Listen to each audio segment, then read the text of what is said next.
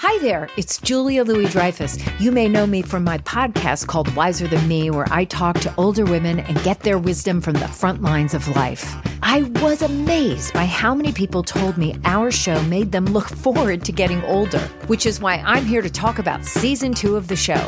Sally Field, Billie Jean King, Beverly Johnson, Ina Garten, Bonnie Raitt, just to name a few. All hail old women. Wiser Than Me season two is out now from Lemonada Media.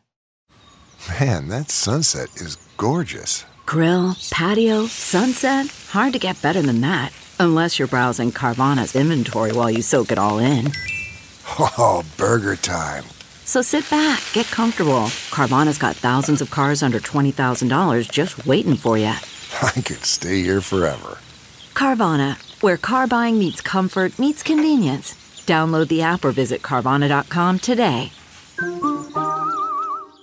CarMax is putting peace of mind back in car shopping by putting you in the driver's seat to find a ride that's right for you. Because at CarMax, we believe you shouldn't just settle for a car, you should love your car. That's why every car we sell is CarMax certified quality so you can be sure with upfront pricing that's the same for every customer. So don't settle. Find love at first drive and start shopping now at CarMax.com.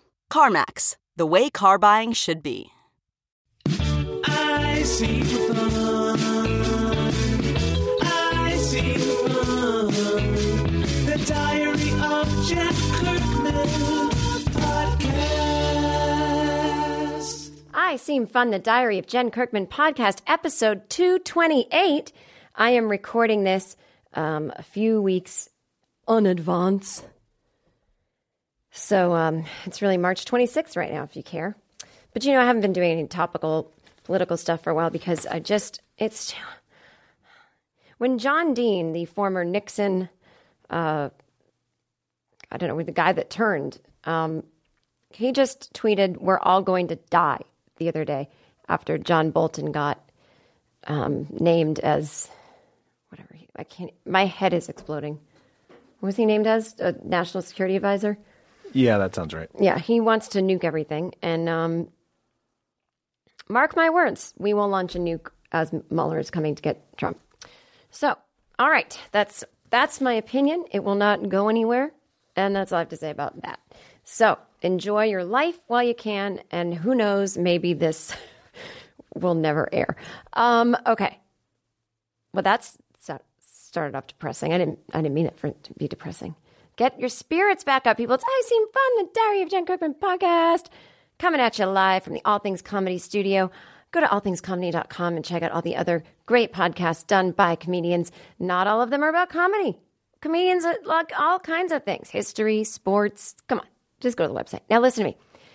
You're also going to be able to watch this if you like to see what it looks like. I'm in studio. I stand up in studio and I have these cool plaid pants on.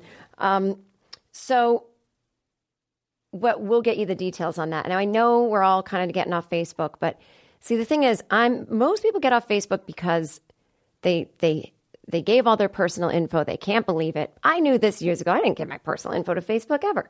But I have a fake account with a fake name, and um, because when you have a fan page, you know, when you have a lot of fans like me, you have to use a fan page specifically, and then but you have to have a real page attached to it. So I have to have that in order to whatever. Now I'm thinking, what? Well, why don't I get rid of the fan page? Because Facebook is evil, and I shouldn't have anything to do with them. Um, I know. I also have to make a living, so I don't know. Uh, I will get off slowly. I will get off slowly if I can get you all to join my freaking email blast, um, which people are weirdly unsubscribing to rapidly. Now I don't understand. I write a personal email to you every week. Uh, maybe I send it out too much. Maybe it's every other week. It should be, but um, if you go to jenkirkman.com, right on the homepage is where you can sign up. We don't spam you. We don't sell anything to Russia or Mark Zuckerberg. It's way safer than checking out my tour dates anywhere else. So there's that. Um, this episode is brought to us by Away Luggage and Talkspace, two of my favorite sponsors. And also, so I feel a little neglected, you guys. Um, I feel like we used to talk a lot more, and I want to hear from you guys more. So whether you tweet me at Jen Kirkman or at I Seem Fun podcast, that's the best way. I don't have a lot of filters on that Twitter account, so I will see your message to me. At I Seem Fun Podcast on Twitter, please follow it. I don't like that I have 250,000 followers on my Twitter, but then on that one, I have like 4,000. Like, it looks chintzy.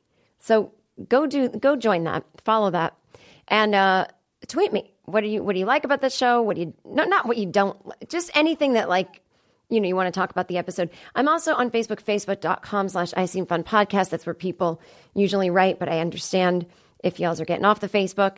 Again, I will at some point too. And then you can always email the podcast because I do listener emails a lot. I seem fun at gmail.com.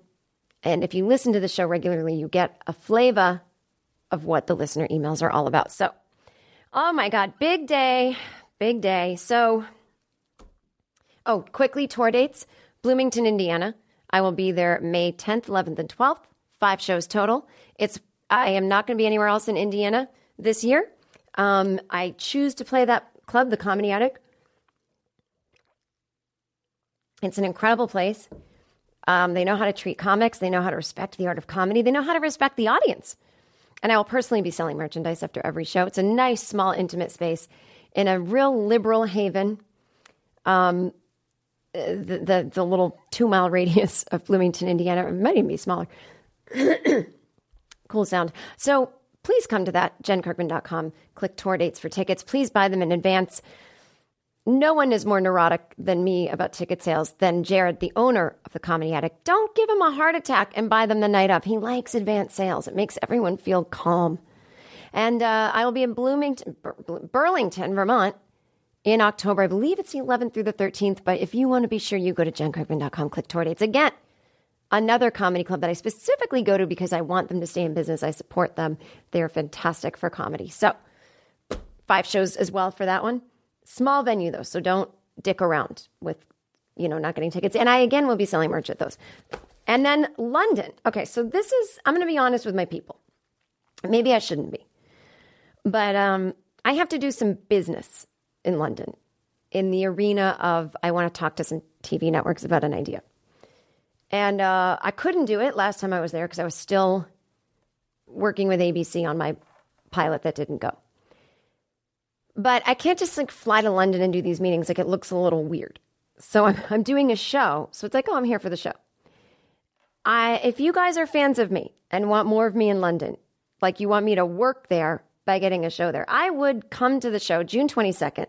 It's going to be at the Leicester Square Theater. I know you're like, I take the Times Square of London. I don't feel like going. I know, I know, but you're going to go. So just put Thursday, June 22nd in your little calendar and just when tickets go on sale, you'll know by either joining that email blast or by listening here, following me on Twitter, Instagram at Jen Kirkman on Instagram. So I need you to come. Now, yeah, I'm going to be doing material you've heard before. So I understand. Feel like I can't see that twice. But again, it's a personal favor I'm asking to support me. And if you can't come, then tell friends that like me that didn't get to see me last time a few months ago when I was at the Soho House. Tell them to come see me June 22nd. I need you all in London to be my little publicists. And uh, no, I will not be going anywhere, anywhere else in the UK. I have to get right back home. I do have a little UK tour going around in my brain. I just, it's a lot of money for me to risk. And I'm not sure if this year is a good year to take financial risks. So it'll either be fall this year or early spring next year. But I would like to hit um, the places that comedians hit and that I know people have watched my Netflix special in. So I will be back, but I'll do Manchester when I when I do that tour. Okay, let's get into the episode. So, by the time you hear this, I will be having surgery. No, wait a minute, wait a minute. This goes out on Tuesday the 3rd. I'm having surgery that day. So when you're hearing this, hopefully I won't be dead. But if I'm not dead, I will be home, probably sleeping off the anesthesia. So I don't know if y'all remembered two years ago when I was trying to figure out what the fuck was going on with my voice, and I was always going, you know, they figured out it was some acid reflux. Now, there's also that post nasal drip, but I don't have allergies. I got tested and I wasn't obviously sick for 20 years. And so they were trying to figure out why is that post nasal drip dripping? And one theory is I mean, it's not a theory, it's really true. Whether it, that's what was going on in my body is a theory, but when you have acid reflux, and again, it's not heartburn, you cannot feel it. It's called silent reflux. Most of us have it.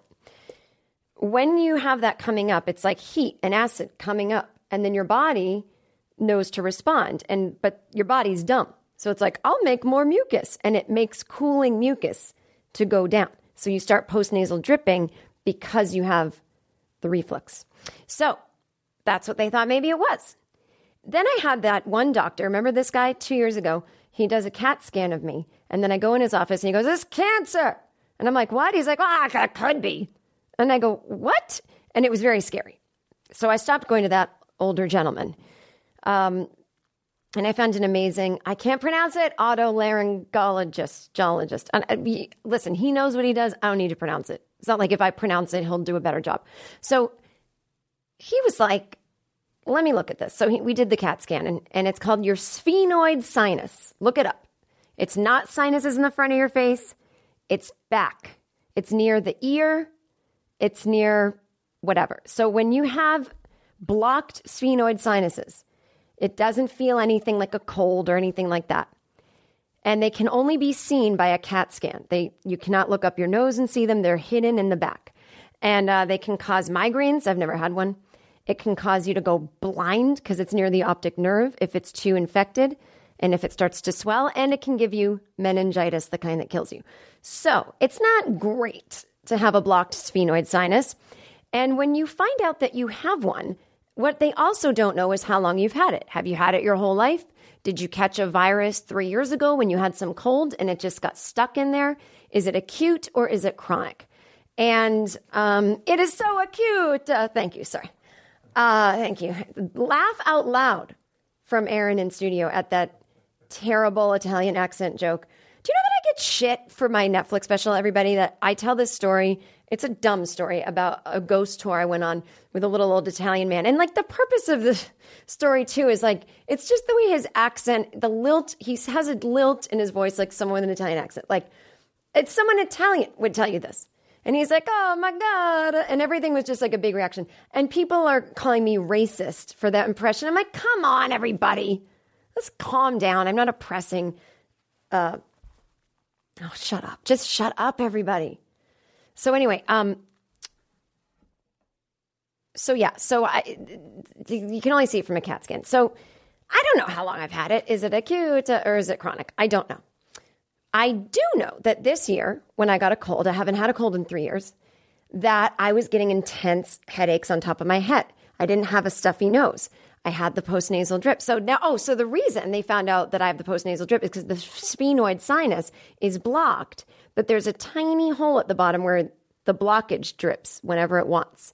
And that's what I was feeling. It wasn't the normal drainage of postnasal drip. So, anyway, boring, I know, but I started looking it up online years ago. It was like the most dangerous surgery you can get. It's near the brain. You're going to die. It's so bad. And then the new doctor I had is like, it's just a younger guy. He's just like, no, you just put a balloon up there. It's called sinus sinusplasty or something. He's like, no, it's the technology's changed drastically since any of those articles on the internet were written. I'm like, okay. So he's like, we'll just put you under anesthesia because it's more comfortable. And now I'm like, I used to love anesthesia, you guys. So anyway, they're going to drain it and they wash it out. And I looked at one of the surgeries online. It's pretty wild. They shove a lot of gauze up your nose. And um, here's my thing I never used to be afraid of anesthesia. And now I am. When I had it uh, September 2016 to get, um, what do you call it? Um, upper endoscopy.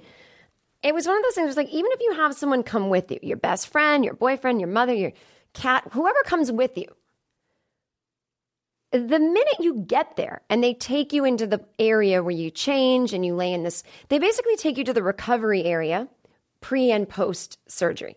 So you're in the recovery area, which is actually way more comfortable before the surgery because like you lay in this little bed, you've got your gown, they come in, they take all your vitals, how you doing? Everyone's so nice. There's a lot of waiting. You got your magazine, you're on your phone, a cozy blanket, really nice. Well, at least that's how they do it at Cedars. But the guest you bring with you, they have to wait in the lobby basically the second you walk in. So, like, they're there. I suppose they can drive you home, but you don't even need people to drive you home anymore. They allow you to go home in an Uber. So, it's really just someone there for moral support. But it's better for me if I can see the person and like grab their hand. You know, I suppose it's good if you're dead; they can have someone right there. But um, yeah, and so last time. Um, I had my guest with me, and then I went into the waiting area, and I was like, "Wait, I still have to be here alone," and it was scary. And I was like, I remember when I got my tonsils out when I was twenty. One, I my parents came with me because it was back in Boston, and I was scared s-less. And my dad said to them, "She's really nervous. Can she get a little something before the anesthesia?" And I don't remember what they gave me. Whether it was, I think they shoved a needle in my hand or something, and I was like, "Oh Lord, is this great?" And then I wasn't scared to get anesthesia, and I loved it. And I had that same thing happen when I got a lump in my boob removed in New York City. I was just like not even scared. I'm like, when is the anesthesia? They're like, ma'am, you have to get in the building first. I was like, oh, okay. So I was so excited. And then now as I get older, I've developed a fear, maybe because people die from it sometimes. And look, I know if you're there and oh, I just read the scariest article in the New Yorker. Do not read this fucking article, everybody. It is, I'll tell you in a minute. It's, oh my God. So I'm going to write that down because I'm going to forget to tell you. So, um, I have, uh, it's just so huge. I mean, I booked it for April 3rd and I'm like, oh, I can postpone it, but I can't because I'll be in New York most of the year.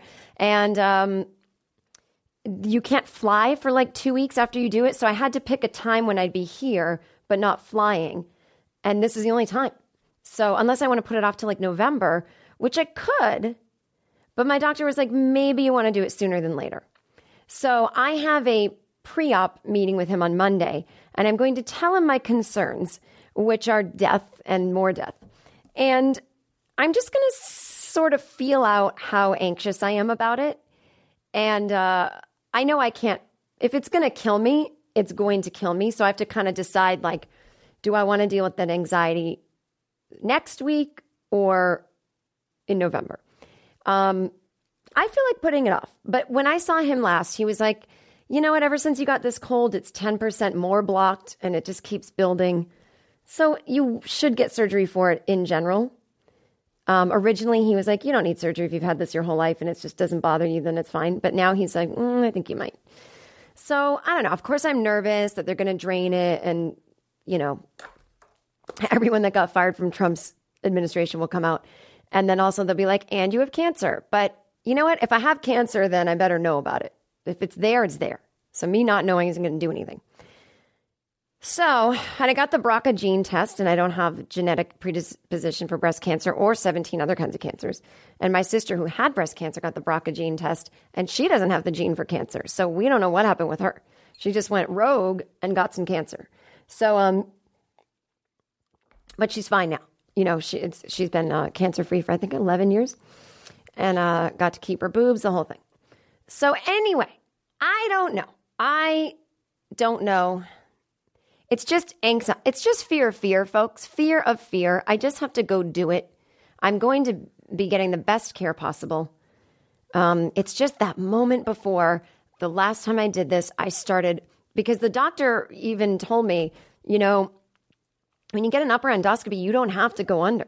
We can just give you some twilight. It might make you happy. I'm like, I don't know. I think I'll still feel a breathing tube and a thing go down my thing. I don't think I'm going to be able to handle that. Like, I'm going to know it's there and that's going to freak me out. I think I should just be asleep. I, I believe I told you this before you got yours that I woke up during endoscopies twice. That's right. Yeah. and that was horrifying. Horrifying, right? Because They put you right back down, but it's still.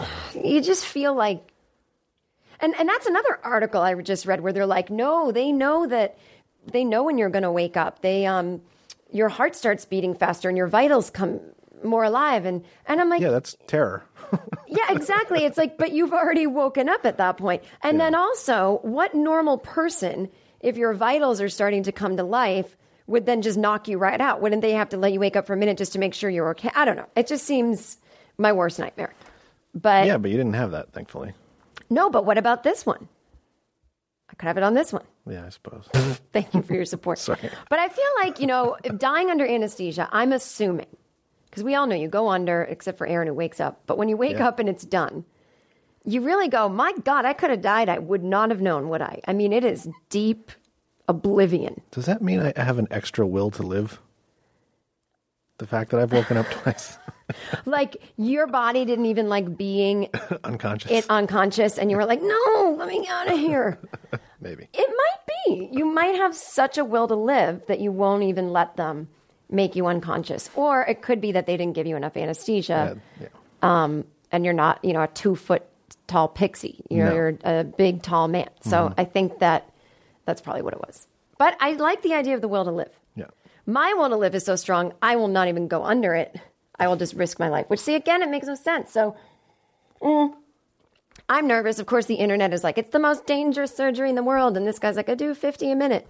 But so we'll, we'll see what happens. They want me to do pre, so I have an appointment next Monday. So again, by the time you hear this, it's all happened. But I have an appointment to get a pre op. And uh, well, maybe I'll air this earlier. No, I did the ads. But listen, listen, this is what it looks like.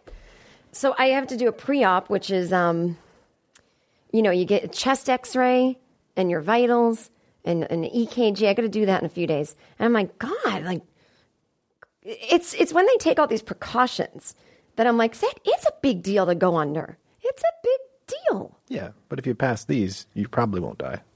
I think so. Yeah. And you know what? Eh, Listen, that you can't plan your death, and maybe that would be a good way for someone like you know I don't know, but oof, it's been on my mind lately. So I'm we're gonna see what happens, but um, I will be spitting up a lot of blood after they said for a few days.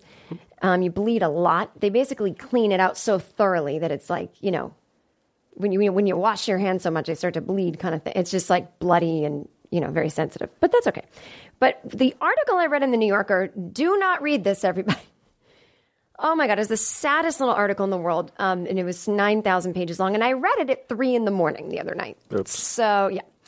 It basically, and I'm going to get it wrong, but there was a little girl and she was kind of chubby and she got teased at school, but she had this amazing spirit and she seemed to kind of be wise beyond her years. And I think she was 13 and she um, went in for, you know, to get her tonsils out because they kept getting infected. And her mother was like, I think the best thing is if you get them out, which is true. And she asked the doctor, now, how many of these do you do a day? He's like, a million. You're fine. Nobody's ever died from this. And she's like, okay. But if I do, like, you'll take care of, you know, you, you make sure that I don't die. And he's like, nope, you won't die.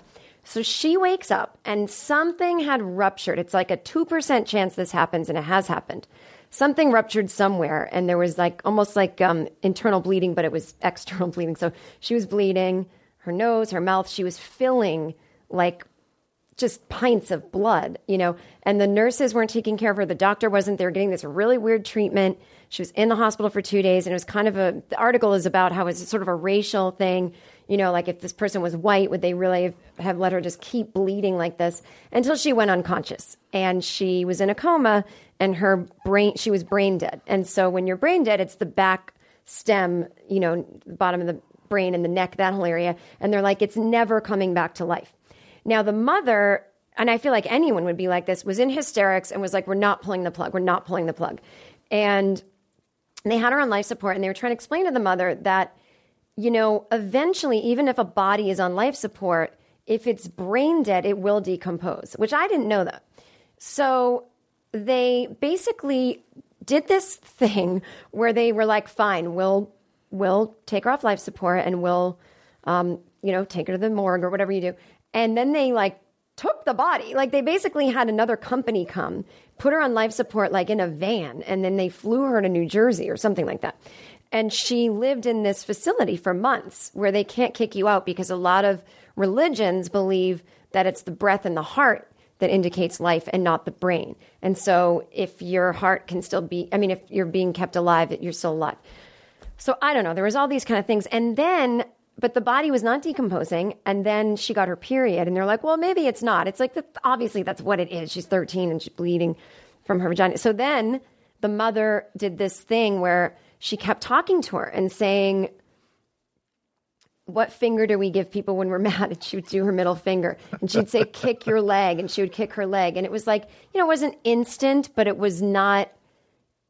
It- It's not like that Terri Schiavo thing where they're like, she can see, look at the balloons. And people were like, no, but that's a normal, like, there's a lot of stuff in the science of it all. That's why it's such a long article that explains why someone might be able to kick their foot. It doesn't necessarily mean they're alive, it means this and that. But these scientists came in and monitored her and they're like, okay, this is weird. She's brain dead, but the frontal lobe is getting better and better. But the back part that's going to like beat her heart and do this thing is never going to get better. But she's in there in a way. And she is responding to sound and move her finger and all this. And so I was like, oh God. But the whole point of the article was like this girl always had this wonderful spirit. But when, so when two people would talk over her bed, one on one side, she would get anxious and put her hand up because she doesn't like people talking over her like she's a body that isn't there. So if you talked to your mom, you know, the mom and other kids, so when the, her sister or brother would talk to the mom, they would stand on the same side of the bed. And so I was like, this is my worst nightmare. Like, it sounds like her soul, her very soul was trapped in there, or something. And and uh, I'm assuming I don't know at that point if there's any emotions to be felt or if it's just some weird robotic scientific thing. But the mom said that she asked her like, "Do you want to stay here?" And she gave the thumbs up. And I'm like, "Oh God!" But she's never going to come back to life. So I this I am so bad at retaining information. I'm like, so I forget what happened. But I think as of the article when it was written, I believe that girl is still alive or, you know, still on the, the life support. So I don't know. I don't know why I read it. It, it was, um, I couldn't sleep. And then I'm like, let me read this. And it was just going around on Twitter. Um, so I'm going to Google it while I tell you this next thing. But yeah, I think I'm just having an overall, okay, yeah, it's called What Does It Mean to Die? Um, when Jahi McMath was declared brain dead by the hospital, her family disagreed. Her case challenges the very nature of existence. Written by Rachel Aviv, January 29th. So, oh yeah, for the past four years, Jahi, I think it's Jahi or Ahi McMath has breathed under the help of a ventilator. A neurologist described her as an extremely disabled but very much alive teenage girl. But at one point, they had declared her dead, and um, we're going to take her off life support. So I imagine that would have been a nightmare if she were not totally dead and they took her off life support. It would be a long, excruciating death as opposed to more of a body death when they take you off life support. So I think this is just horrifying and terrifying. And yeah, so she's still alive. It's a great read. Um, but really, why did I read it at three in the morning? Um, but yeah, I've been having a thing. I think it's just some kind of, you know, uh, during different periods of my life, I have anxiety about different things. And if I'm obsessed and focused on one area of my life, then the other areas don't get any play. Like, like let's say I'm focused on a relationship problem or something. Uh, then I don't think about my career or other stuff. I mean, I think about it, but I'm like, oh, it's fine. And, and I, I move on. So I'm, my, I'm learning, like this is when I'm working on in therapy and all the stuff that I do to give everything equal attention. And so now it's like I feel my feelings about everything. You know, if I have a career disappointment, I really feel it. If I, and it's good, and you process and you move on. But I think there's just this. I think I was so numb last year that I had this habit of like reading the news before bed and like listening to political podcasts. And I was like, I don't care. I was in a depression last year, and I'm like, this isn't getting into my DNA. I don't care. It's actually like giving me life. I like that everybody is like angry and whatever. It's soothing. It was weirdly soothing to listen to that kind of shit before bed. Um, and now that I've sort of evened out and I'm not depressed like that anymore, I'm like, oh my God, this is terrifying. And so I think my body is like, can you stop thinking about upsetting things before bed? But I have this thing in my brain, and it's where the panic disorder came in with my fear of flying, which is like, you're not going to fool me. I'm going to think about how this flight might crash so that when I get on it and it's crashing, I'll be able to say, I thought it might. So I'm not taken by surprise. It, it's the dumbest thing. So when I'm starting to fall asleep now, I'll nod out and then I'll wake up and I'm holding my breath. Now, it's not like sleep apnea, which I know is the literal definition. I just said it, but it, it's not like all throughout the night and I feel tired the next day. It's like I'm holding my breath. I'm like, so I don't know what's going on. I have a new policy. I mean, obviously, I know this. I'm not an idiot. I tell all my friends with insomnia like what to do all the time because I don't have insomnia. But I think it's just like, yeah, I can only read in bed. Um, like I've got fun books. You know, I'm reading Dan Harris's book, um, Meditation for Fidgety Skeptics. But it's not. It's it's sort of a how-to, but it's not really because who wants to read that? It's a it's about a road trip he took with his friend uh, recently and taught people how to meditate, but it's like stories of people. And then there's a new book by a lady about female friendships and the power of them called Text Me When You Get Home. So I'm reading, you know, like those fun, nice books before bed, and I'll fall asleep within four minutes of reading. That's why I never finish anything for a year. And so, and I put my little lavender oil on and all that kind of stuff, and I put the white noise machine on. That's what I need to do. And then last night I did it and I fell asleep very peacefully. But it's when I bring the news and things or depressing movies into my bed, I sleep, I wake up in a terror at, at some point. So I think I have to admit I'm human and the news is getting to me. And I used to be last year, it doesn't bother me. And now I'm like, oh God. So I think I just have to start having better mm-mm-mm, nighttime self care. And in that vein, you think I would be excited to go oblivious for a day under anesthesia, but I'm having control issues with going to sleep. And so therefore, I'm going to have control issues with going under anesthesia. It's like, bop, bop, bop, bop. Just want to know, just want to make sure everyone knows that I'm aware this could go wrong. Um, Anyway, what in the fuck is it? I think I got to do an ad up in here. I'm going to do an ad, people. Listen, well, therapy. Thank God for therapy. I talked about this in therapy, although my therapist was trying to overanalyze it. I'm like, listen, I'm not. It's not literal. Like, it's it's. I'm just doing some weird thing here, honey. Um, but you know, it's good because one of the things I like about therapy is when they poke around and they tell you, well, what if it's this? What if it's that? when you know it's not something, you kind of react in a way where you're like, no, it's not that. And then you have a revelation, but you wouldn't have had it unless you were kind of pushed. So that's why I think a lot of people, we are stressed out and we don't even know it. We just walk around, we carry this stress from the world. I mean, and we're just like, okay, you know, everyone's like, oh, I'm drinking more that Trump is elected. Well, you can't do that forever. And so I recommend everybody. My favorite sponsor, Talkspace. It is online therapy for how we live today. You don't have to drive anywhere to see a therapist. It's very private. It's way cheaper than therapy. You don't need to have to have insurance. It's Talkspace.com slash Jen, J-E-N. Go to Talkspace.com slash Jen to read all about it. And if you sign up, you can use code Jen to get $45 off of your first month.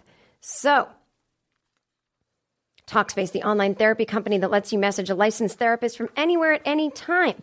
Can't imagine fitting another appointment into your life? Well, with Talkspace, therapy is as easy as sending your therapist a message. No commutes, no leaving the office, and no judgments. To match with a perfect therapist for a fraction of the price of traditional therapy, go to Talkspace.com slash Jen and use the code Jen to get $45 off of your first month. You have over 2,000 choices of licensed therapists, and you can message them whenever you need to. All you need is a computer with an internet connection or the Talkspace mobile app. And, uh, yep, so to match with the perfect therapist, Talkspace.com slash Jen to get $45 off your first month. Do it, people. And away luggage. I know it sounds like a lie. Whenever I use this luggage, which is whenever I travel, so I guess whenever I travel, people look at me plugging my phone into the suitcase, charging. There is a phone charger in the carry on bags, and they are so jealous. And, um, and I went to New York with three of these suitcases and fit so much clothing in there and so much stuff. It, it holds more than anything and it has great compression. Away luggage, here's the deal awaytravel.com slash fun.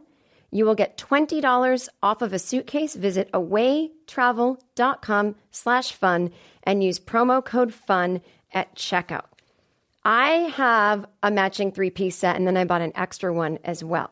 So I have every size in sand. I highly recommend you get yourself a matching three piece set. They will automatically give you a $100 discount for a carry on, a medium, and a large suitcase. In addition, to the $20 off a suitcase that I'm offering you today. So that's $120 off of a luggage set. They offer high quality materials, offering a much lower price compared to other brands by cutting out the middleman and selling directly to you. All suitcases are made with German polycarbonate, unrivaled in strength and impact resistance, very lightweight. This is true. And I've had them thrown all around by TSA and they haven't broken a patent pending compression system inside, helpful for overpackers like me. 360 degree spinner wheels guarantee a smooth ride. Yep, I do that thing all around. TSA approved combination lock built into the top of the bag to prevent theft. Both sizes of the carry on are able to charge all cell phones, tablets, e readers, and anything else that's powered by a USB cord. A single charge of your away carry on will charge your phone five times. So, yeah, basically, like anything else, you have to plug your suitcase in once in a while, but I still haven't had to recharge mine yet. You get a 100 day trial when you get away luggage. You can live with it, travel with it, you can Instagram it. If at any point you decide it's not, uh, not for you, return it for a full refund, no questions asked, free shipping within the lower 48 states. If you're in town, which is New York City, please visit the actual away store there. And um, again, for $20 off of a suitcase, visit away.com slash fun and use promo code fun at checkout. And I have a real life email from a listener who uses away luggage. I've been saving this up for when they were uh, coming up to sponsor again. So let's see what this woman, Alexis, says. I did it. I'm a busy businesswoman, lawyer, and will be traveling a ton this month for work, and I'm ready to not be embarrassed in front of my boss, another busy businesswoman, by my luggage. I ordered the carry-on in and in medium. I ordered the carry-on and medium in white and used the awaytravel.com slash fun address and fun promotion. It felt great treating myself to awesome goods and supporting you, a virtual big sister who brings joy to my commutes with your podcast. Thanks for the promotion. Best of luck to you and looking forward to seeing you live on tour. Away luggage, real life email. You can use my name, Alexis. There you go. There you go. All right. Back to the show. How long have I been doing? What? Why is time going so slow? Hello, hello. Oh my God. All right, I'll tell you guys what I did last night, even though it's not really last night. I really feel like I should air this one. I can't. I just did the ad. What am I? I can't do it. It's, it's, it's I fucked myself by doing this. Usually, when I record in advance, I don't do the ads in advance when I add them in later, but I done fucked up. I fucked up. So, all right, people. Here's the deal. Oh, so somebody bought tickets. Oh, the, here's here's here's something. Tomorrow night at the Hollywood Improv Lab. That is April 4th. You can come to my show. And uh, it's the last one I'm doing in Los Angeles for a while. Not till winter will I do another one. And it's where I work out new stuff and I sit on a stool and I just kind of talk to you guys. It's super fun. I always have a special guest or two. It's a great show. Keep it under 90 minutes. Uh, it's pretty quick. Um, it's only 10 bucks, and uh, there's a bar there. You don't have to drink, but you can if you want to. It's a real cute, intimate space. It only seats about 50 people, so maybe 60. So it's been great. It sells out every month. I've been doing it since January 2017. The problem is, it'll sell out so far in advance, sometimes people forget to come. So I do the show two weeks ago, and uh, 28 people had bought a block of tickets and did not come. And so the room looked half full, and it's a small room. So it was like, this is, set. and I kept having to tell the audience, this did sell out, but they didn't come. And so the general manager called the number, and it was this little old lady in Texas who was like, hello. And she was like, this is the GM of the Hollywood Improv. She's like, what's a GM? And she's like, general manager, uh, we noticed you bought 28 tickets. Do you have an ETA? She's like, what's an ETA? I mean, I wouldn't know this stuff either. And uh, she, she goes, estimated time of arrival. She goes, well, I'm in Texas in bed right now, and my kids all live out there. I, I guess they bought it, and I don't know what where they are tonight. I can't help you. So whoever this group is, these are hooligans from Texas. And I'm I'm paranoid now. I'm paranoid. I got I got uh, R- Russian trolls after me. I got haters that protest my shows, that boycott my shows, that I, a lot of shit's happened. I know for a fact that there is a thing where you can buy blocks of tickets to a show and fuck with someone and by not showing up. The point is to buy out the thing. So then when the performer gets there, there's no one there. So I'm like, is that what happened?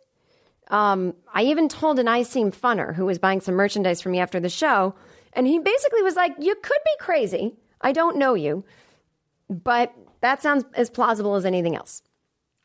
But I will tell that I Seem Funner that I spoke to that the story was that they were purchased, they bought 10 at a time, then 10, then 8.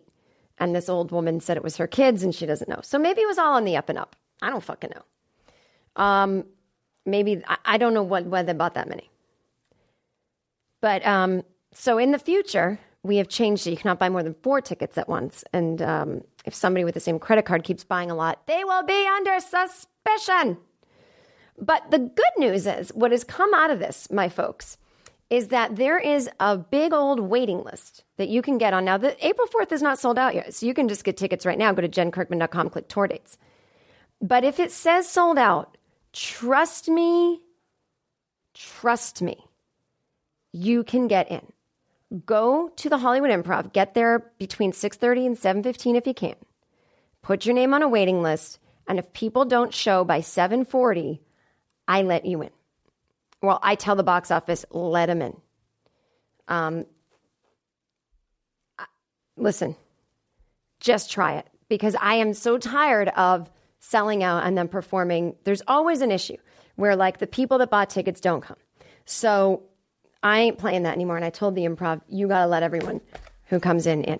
So I would not, um, first of all, I would just get a damn ticket because that's that's what happens. So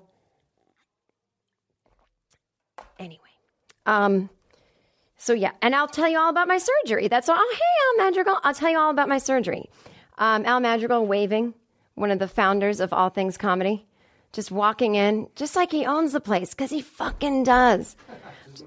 Hi, Al. How are you? Great. Nice to see you. too. I'm doing I Seem Fun, the, the Diary of Jen Kirkman podcast. Would you like to promote anything? I have, uh, I'm dying up here coming out. Oh, that's right. I forgot to mention Al is one of the stars of I'm Dying Up Here, Showtime. The fantastic show about stand up comedy in the 1970s. And you look fantastic on the show. It's a good look for you. You think so? Yeah. I feel uh, like I have sort of a um, Cat Stevens thing going. Yeah, you might. Yeah. Uh, I think that's fantastic. I think, well, I think all men look better in a 70s outfit and h- hair situation. So that's just my prejudice. A lot of terry cloth, a lot of chest hair. I don't mind that. I don't even mind a necklace. I really don't. Uh, bell bottoms are great. They don't look good on everyone, admittedly, but I think it's a good look. I think because men actually wore clothing that even the t-shirts were cool. There wasn't a lot of this leisure wear going on. You know, it wasn't like long t-shirts and a dun, dun, dun. You're totally right. As guys are in hoodies now with t-shirts. Yeah. And uh, men were dressed up with collared shirts. Yeah, they gave a shit. A lot of.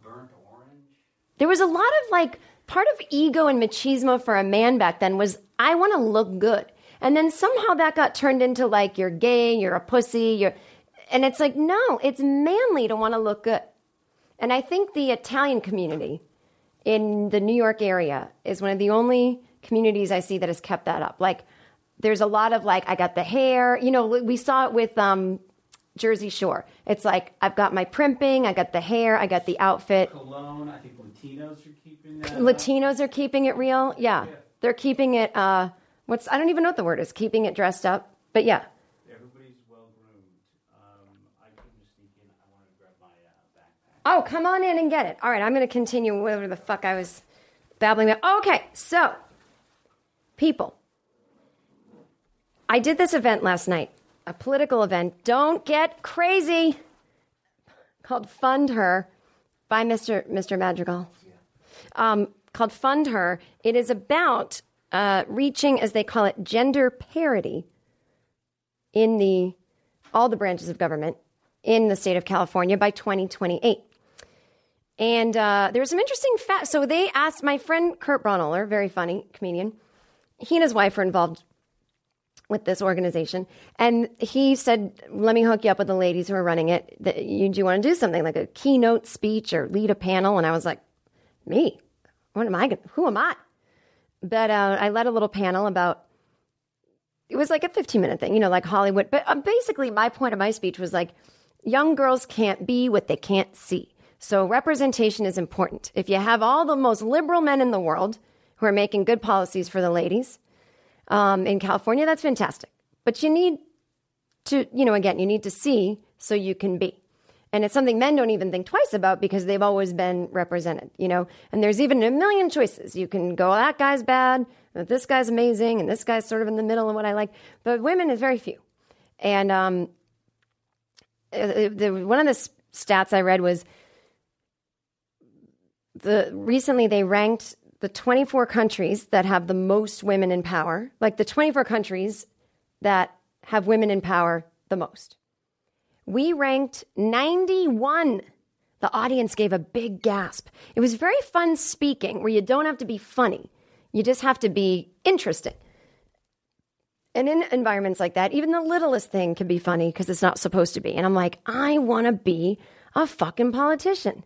But I, as much as I make fun of him, the kind of politician I would be, and I know it in my heart, is Bernie Sanders. I'm I'm getting on this TV now and I'm talking here and I like the crowds or Trump. I like the crowds. Well, I have to go to work in this dark office building. Why do we have gray file? But then part of me, see, I love administration and I love work and I love getting passionate. I'm not afraid of anyone. You know, I'll yell at Ted Cruz or Rubio and fuck you, we're doing this and make a speech on C-SPAN and ah, I would love to do that. And I and I love file folders and all. But see, this is my. I've got a fun file folder. It's black with gold polka dots, and and one of my merchandise bumper stickers is on it that says "I'm just a soul trapped in a body," which ironically is what I said right before I went under anesthesia the last time I went under, and the doctor told me that when I woke up, and I was like, well, that's kind of cool.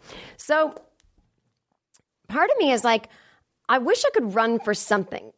And I guess I could, and maybe I shall. But you don't want to be one of these assholes who's just like, I'm starting at governor. I won't say any names. Or I'm starting at president. And so I think I would have to start small, like the council of this and that here. And then you kind of keep moving your way up. But it's a big time commitment and it's a big life overhaul. And so it's kind of one of those things where, you know, I'm, I have a certain kind of mindset it's like for me it's all or nothing. Everything very black and white. It's like well now i'm a politician. And it's like it doesn't have to be that way. You know you can be so it's i'm not good with balancing things like that. I'm suddenly just like can't i wake up and just be in the senate? No you can't. But um and then you know and, and whatever you think about al franken i don't want to get into the whole thing. I have a different opinion than most women on on that whole situation. Um his book is fantastic about what it actually takes to run and how much money is involved and what you have to do to get these people's money. And uh, he was a real honest politician in his fundraising and in his um, policy making. He really cared about these things. He had things he wanted to work on, like going into the Senate. Some mental health stuff was really important to him. Um, there's addiction and disease of that nature in his family, both married into an immediate. So he wanted to work on some of those issues, and he got some things done in that arena. Um, so yeah, I think you just have to like find your cause and and get in there. But um, it was really cool. And then when I left, these two little girls that spoke at the end, I think they were related to some of the women that ran the event. They were like, "We love you," and it just made me so happy that little girls like. I'm like, "Can they come to my shows?" I'm like, anywhere I can get fans. But Jamie Lee Curtis spoke, and she spoke before me. And then um, you gotta you gotta remember you did. I thought, oh, so I'm always a comedian. So you go, oh, perfect. Like anything, she was a surprise guest. So anything outrageous that happens is like the most perfect thing to talk about as a comic. So like one, my favorite night at a club was when the electricity went out and I had to work without a microphone and no lights and we just had candles. It was like way fun. Because of the circumstance, I was way funnier or, or thought of as way funnier people were impressed by it because to them they that would be their worst nightmare. The no microphone, the electricity's out, and to a comic, it's like, oh, good, something weird's going on. It it puts everyone in a heightened state. There's excitement. There's it's just a great time to grab the tangible excitement. Was And that it- uh, was that at Largo? no? But that did happen there too when I was there. I was at the Largo one. was Russell Brand the headliner? No, he was a special guest. But he was on that show. Yeah, yeah, yeah, yeah. yeah. I was on that show as well, and I was hoping that I remember saying on stage, I hope, I, I wished the lights had stayed off. And I was like, Yeah, yeah, they came back on. Yeah, that's yeah, right. and I remember, I think the whole audience was on my side. I think they were like, yeah, we wish. And I want to say, this is how the memory tricks you. I want to say they turned the lights off for my set, but I don't think they did. But um, that was the night that Russell Brand, and I've talked about this many times. I don't know if publicly on this podcast, but um, he has a habit where he poops in a toilet before a show and he doesn't flush. And then he gets on stage. And so everyone, it, it's happened to um, a few other comics I know, also at Largo. Um, and a couple people I know have experienced this in other parts of the world. And I went into the bathroom and I, thinking about it now, I just want to vomit. The worst part was he had tight leather pants on. And then the, the I can't talk about it, but I'll just blurt it out really quick. There was no toilet paper in the toilet bowl. okay, so I think he pooped and didn't wipe and then put his tight leather pants on. Okay, Ugh. I'm gonna vomit. Okay, I have to stop thinking about that. Okay, whew. So I'm sitting there thinking, Jamie Lee Curtis is gonna come on. Like, well, she's coming on. I was like, great, I already know what I'm gonna say. I'm gonna get up and be like, I have to follow Jamie Lee Curtis. And oh, I said, I'm so excited to be here. I did not know I was going to have to follow Jamie Lee Curtis. And that's why I am here tonight, because I did not know I was going to have to follow Jamie Lee Curtis. People were like, ha. But I was like, oh, they're not a common crowd. They don't get. But then the people that run the event were like, we're so sorry we didn't tell you. I'm like, no, I'm not really upset. It's just a, it's a funny thing to say to pretend you were intimidated by that. Um, which I wasn't. I'm not like, oh, I'm the same as her. I'm just like, what? This is an event where they're not caring who's a celebrity and who isn't. But anyway, she looked great. She seemed great. I didn't meet her, but my friend watched her watch me and she seemed to enjoy my speech. So that was sort of fun, but it was like a real event. Like 250 people at tables, and it was a dinner, and it was a ballroom in Beverly Hills. And I was like, I'm a grown up. Like it was a really weird feeling. Um, I didn't get much applause when I came to the stage. I don't think they fucking knew who I was. I feel like you just got to applaud for everybody equally. Um, oh shit, I gotta go in a minute. Right. Well, what time? How many minutes do I have left?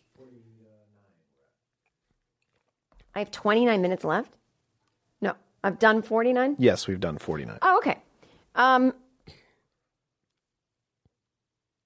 well, I'll end on this. So I know I went off about the dry bar and how I just don't like. I did a whole episode about if I ran the dry bar, what I would do. And then um, I stayed a member, so you pay a certain amount every month, and it get you know it, it stays in your account. So then when you go get a blowout, you ostensibly don't pay for because you've already paid your monthly membership. But it's like so then they all be so it's technically a discount rate that you're getting. So I go in. Uh, in in New York a few months ago, and the girl did my hair so bad, and I never complained, but I was like, I'm so sorry, but like you just bent it in half, and it looks burnt, and like I think we got to fix this. And she just looked at me and then literally ran away, like ran away like she saw a mouse. And then a manager came over and I was like, I didn't say anything to hurt her. Like her reaction is like how we all feel inside when we make a mistake, but I didn't yell at her. Like I don't know why she's running. So she, oh my God, I didn't even tell you about the weird.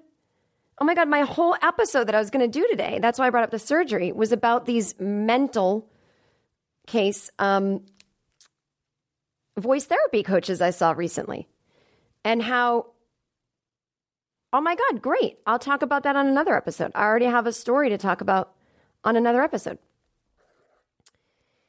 So, anyway, that happened. And then the manager at the other place was one of those people that was like, I, I was saying, like, hey, I'm, she walked over, she goes, has there been a problem? I said, oh my God, first of all, she ran off and I am so sorry. I, I did not say anything like bad to her. So as I'm doing that, she's going, I can't really help you unless you tell me what the problem is. I'm like, no, no, no. She's like, you're getting hysterical. I'm like, no, I'm not. Like, I'm not like that at all.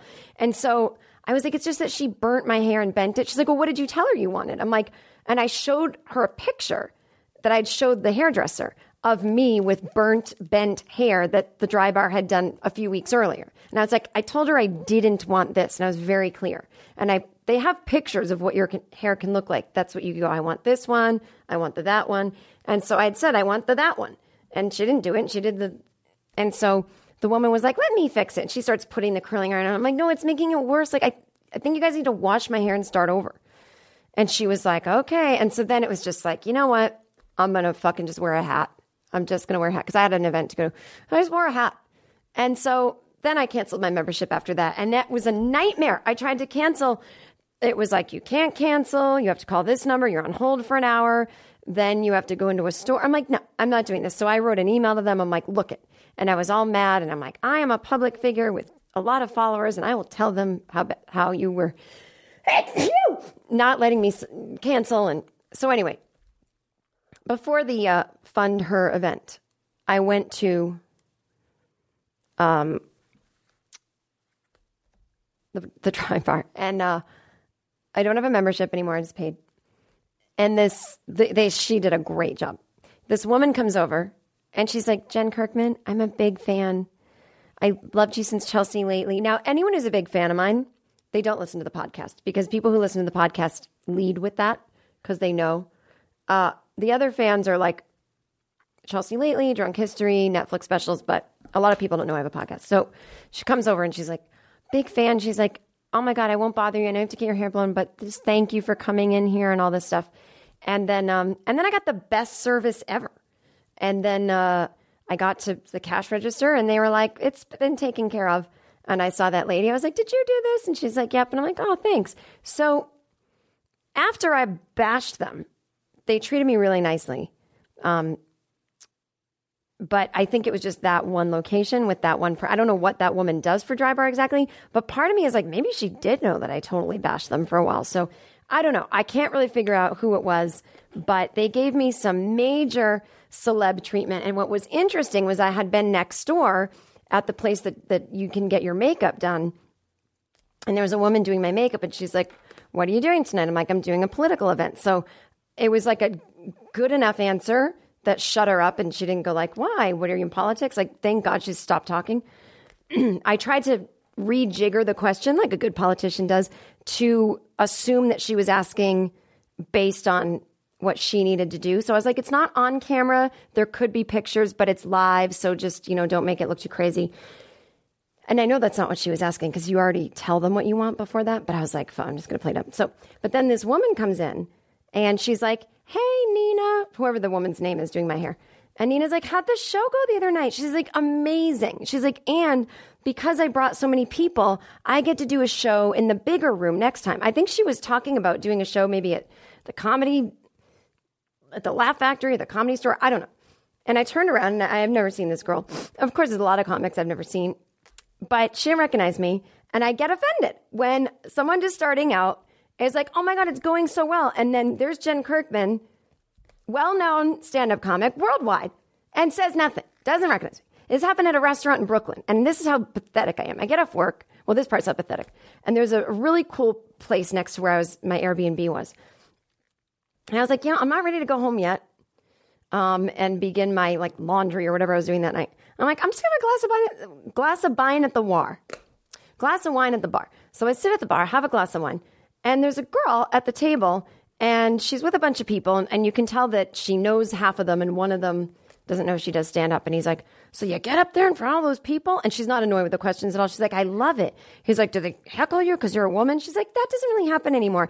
And I, I'm, I turned my full body to face the table so she could see me and thank me for that's why they don't heckle women anymore. Because me and my girls were pounding the pavement of New York City in the late 90s, going to clubs, being told women aren't funny, you can't perform here, and us trying to do it anyway, or just taking it on the chin and not performing there and doing our own rooms and our own shows and eventually getting good and eventually getting on Netflix and this and that. And now it's a lot more equal than it was. And it was not for the fact that society just changed on its own is because women kept doing it.